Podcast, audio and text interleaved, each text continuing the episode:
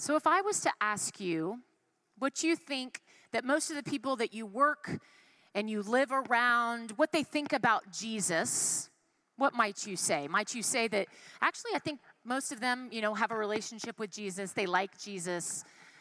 Well, in 2017, the well known and reputable research group, Barna, discovered something that continues to blow my mind. They found out that almost all Americans believe Jesus Christ was a real person who actually lived. In fact, 93% of the people in this country. But you want to know what else they discovered? They discovered that nearly two thirds of Americans they say that they have made a commitment to Jesus that's still important to them today. That's two out of three people. Y'all, that is 200 million people in this country that have a relationship with Jesus. And what is, what is it they actually believed about Jesus? Well, the study showed this is what they believe that Jesus is accepting, fun loving, brave, warm, and I love this one practical. Jesus is practical.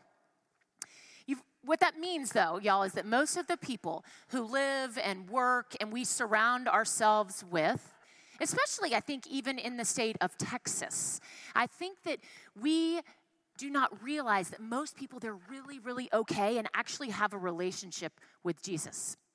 Now, what they think about the followers of Jesus in the church is a sermon for another day.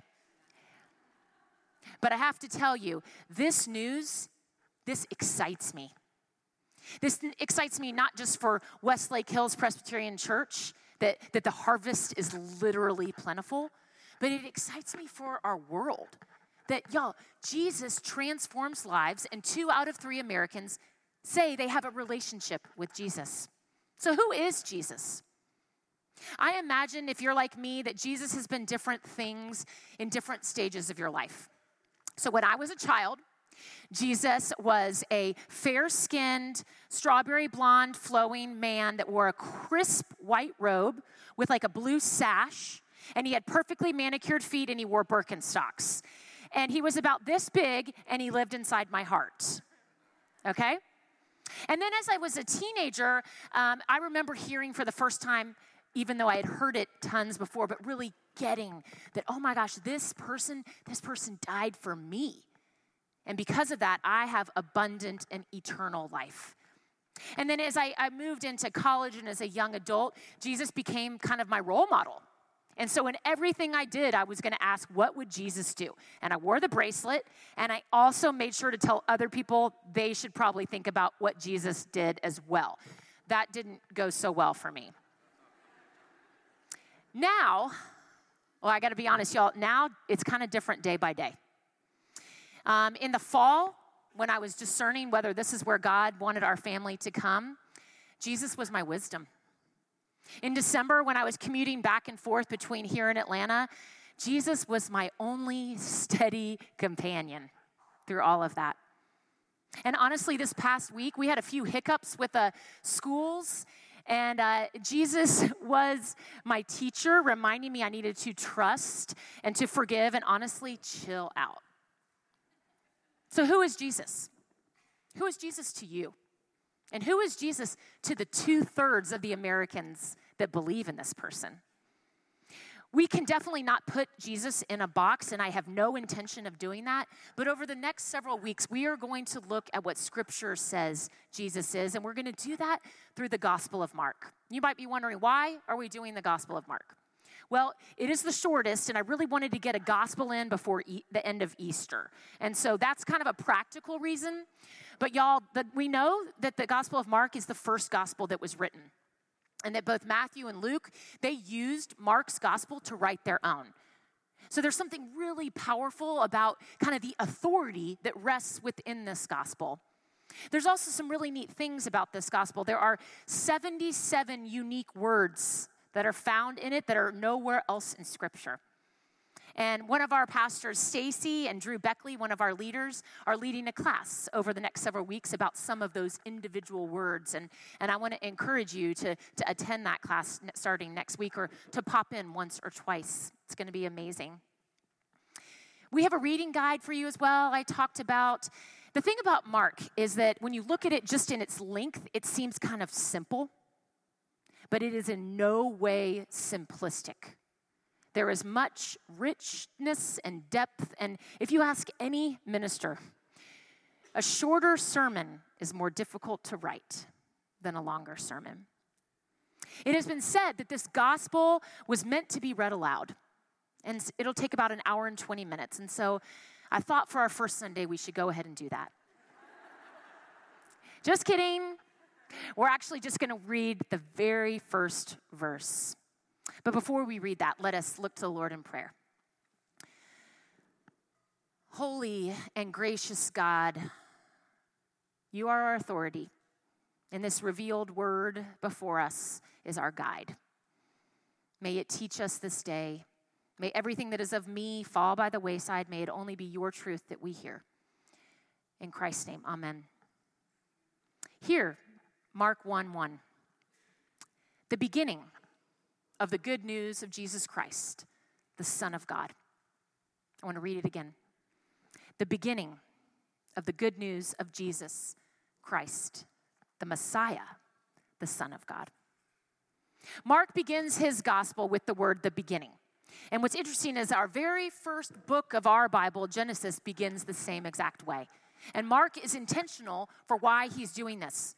You see, he wants us as the reader to realize this person I'm about to reveal to you, this good news that I'm about to tell you about is Jesus Christ. And guess what? He has been there since the beginning. Mark wants to make sure we remember that the, the third, this person of the Trinity, Jesus, has always been. In the beginning, there was God. The God in the beginning was always three in one. And this is how the Gospel of John writes it it says, In the beginning was the Word, the Logos, this is Christ, and the Word was with God, and the Word was God. He was in the beginning with God. All things came into being through him. And without him, without that, thir- without that person of the Trinity, nothing came into being. What has come into being in him was life, and that life was the light of all the people. And this is the most important thing I want you to know about Jesus being God. It is not as if in the year zero, God woke up one morning and thought, gosh, humanity is a wreck. They need a savior.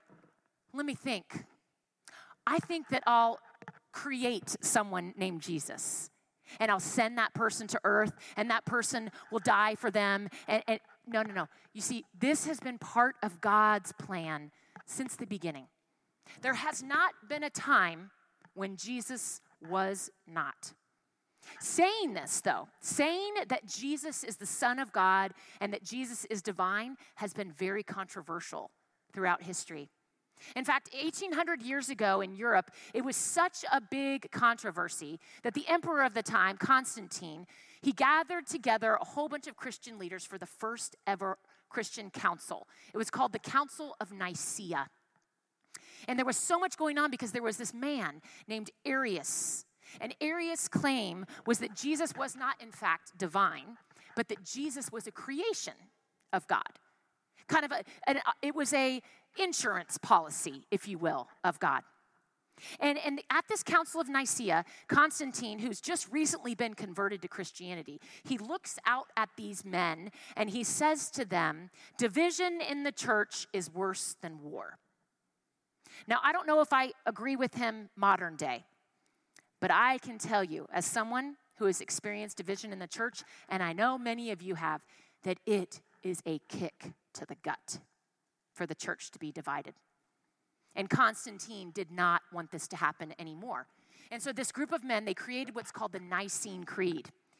And this is what, it, what they came up with. This is how they made sure to claim that Jesus was divine. This is how it reads It says, We believe in one Lord, Jesus Christ, the only Son of God, eternally begotten from the Father, God from God, light from light, true God from true God, begotten, not made, of one being with the Father.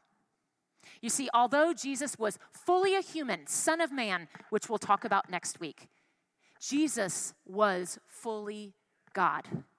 of the same substance, of the same essence as God. The fact that Jesus is fully divine has, has a huge part of who we are as Reformed Christians. And it's important for us for a couple of reasons. The first is it reminds us that when Jesus is in the flesh, that that's actually God in the flesh. And so every time we read about Jesus becoming thirsty, or offering someone else a drink, or eating a meal, or falling asleep on a boat, or becoming betrayed by his friends, being denied. Not even to mention the agony of suffering and death that he had to go through. Y'all, that was God. That was not just a human. The two cannot be separated. This is what it means for Jesus to be fully God. The second reason that it is so important that Jesus is the Son of God is because it's never happened before it's never going to happen again. There has only been one God that has taken the form of a human, our God, Emmanuel. No other being or demigod or demigorgon has ever been God in the flesh. 42 years before the birth of Christ, the emperor was Julius Caesar, and he was assassinated. He was the emperor of Rome, and upon his assassination, he was given a title. In Latin, it was Divius Iulius, the divine Julius. Y'all, he was literally declared to be God. And then 15 years later, Caesar's adopted son, Augustus, who you will recall from our, our Christmas story just a few weeks ago, who sent out the decree that all should return to their home so they would be counted. That emperor, he was given a new title, Divi Iuli Filibuster, Son of God. This is what I want you to know. When you look in scripture and you see the, the phrase Son of God used by someone, and most importantly, when it is used by Jesus himself, he's not just claiming the divinity, he's claiming a statement against the cultural expectations of the time. You see, because the emperor, the emperor of Rome, was God on earth, divine. This person was in control of the food that people received, the roads that they were able to travel on, their taxes. And so when Jesus says that he is the Son of God, he is counterculture. He is saying, This is not your Lord. Jesus is the one and only deal because God is the one and only deal. In the Oscar worthy cinema production Talladega Nights, and parents, if you haven't seen it, you don't need to, and you definitely don't need to let your kids see it. The main character is played by comedian Will Ferrell. He is Ricky Bobby. He is a race car driver, and he is strung out and a mess. In one scene, his family is sitting around their dinner table with a delicious meal that my boys would probably love Kentucky Fried Chicken, Domino's, and Taco Bell. And and it, the wife looks to him and says, Will you offer grace? And so Ricky closes his eyes and he looks down and he says, Dear, sweet infant baby Jesus. And she stops him. And she says, You know, Jesus grew up, right? And he says, That is the type of Jesus I like to pray to. I like to think of him as a little baby. And then he closes his eyes, and this is how he prays he says, Sweet baby Jesus, infant baby Jesus with your golden fleece diapers. Dear eight pound, six ounce newborn infant Jesus. See, you all, most people in this country, they have an idea of who Jesus is. In fact, the research tells us that they have a relationship with Jesus. All the more reason we need to know what our scripture says that Jesus is. I want to encourage you to take some time over the next several weeks and read through the Gospel of Mark with us. Rediscover who is Jesus? Who is Jesus for me? Not just who people tell me Jesus is, but who is Jesus? Reflect on, on what it mean, what does it mean to you that our God came to us in the flesh, experienced pain like we do, needed band-aids like we do, experienced joy and laughter like we do. God, Emmanuel, fully divine, Son of God. In my opinion, the most renowned theologian of the 20th century, Karl Barth, had a lot to say about the divinity of Jesus. And this is what he says He says, Jesus is very God of very God. He was possessed even in his earthly life, even as a baby of Bethlehem, even in his death on the cross, of all the divine attributes. Barth says, Never at any moment did the person of Christ cease to be God or limit in any way the fullness of his deity. Friends, I want this to be an encouragement to you this day.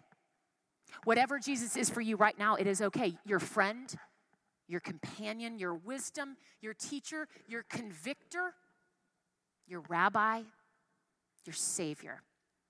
Know this Jesus is very God, a very God. Who is this Jesus that we believe in? I want you to stand and join with me saying the Apostles' Creed, which is one of our creeds. If you don't know it by heart, do not worry. It's up on the screens for you. Friends, let us state what it is that we believe. I believe in God the Father Almighty, maker of heaven and earth, and in Jesus Christ, his only Son, our Lord, who was conceived by the Holy Ghost, born of the Virgin Mary, suffered under Pontius Pilate, was crucified, dead, and buried. He descended into hell. The third day he rose again from the dead he ascended into heaven and sitteth on the right hand of God the Father Almighty. From thence he shall come to judge the quick and the dead. I believe in the Holy Ghost, the holy Catholic Church, the communion of saints, the forgiveness of sins, the resurrection of the body, and the life everlasting. Amen.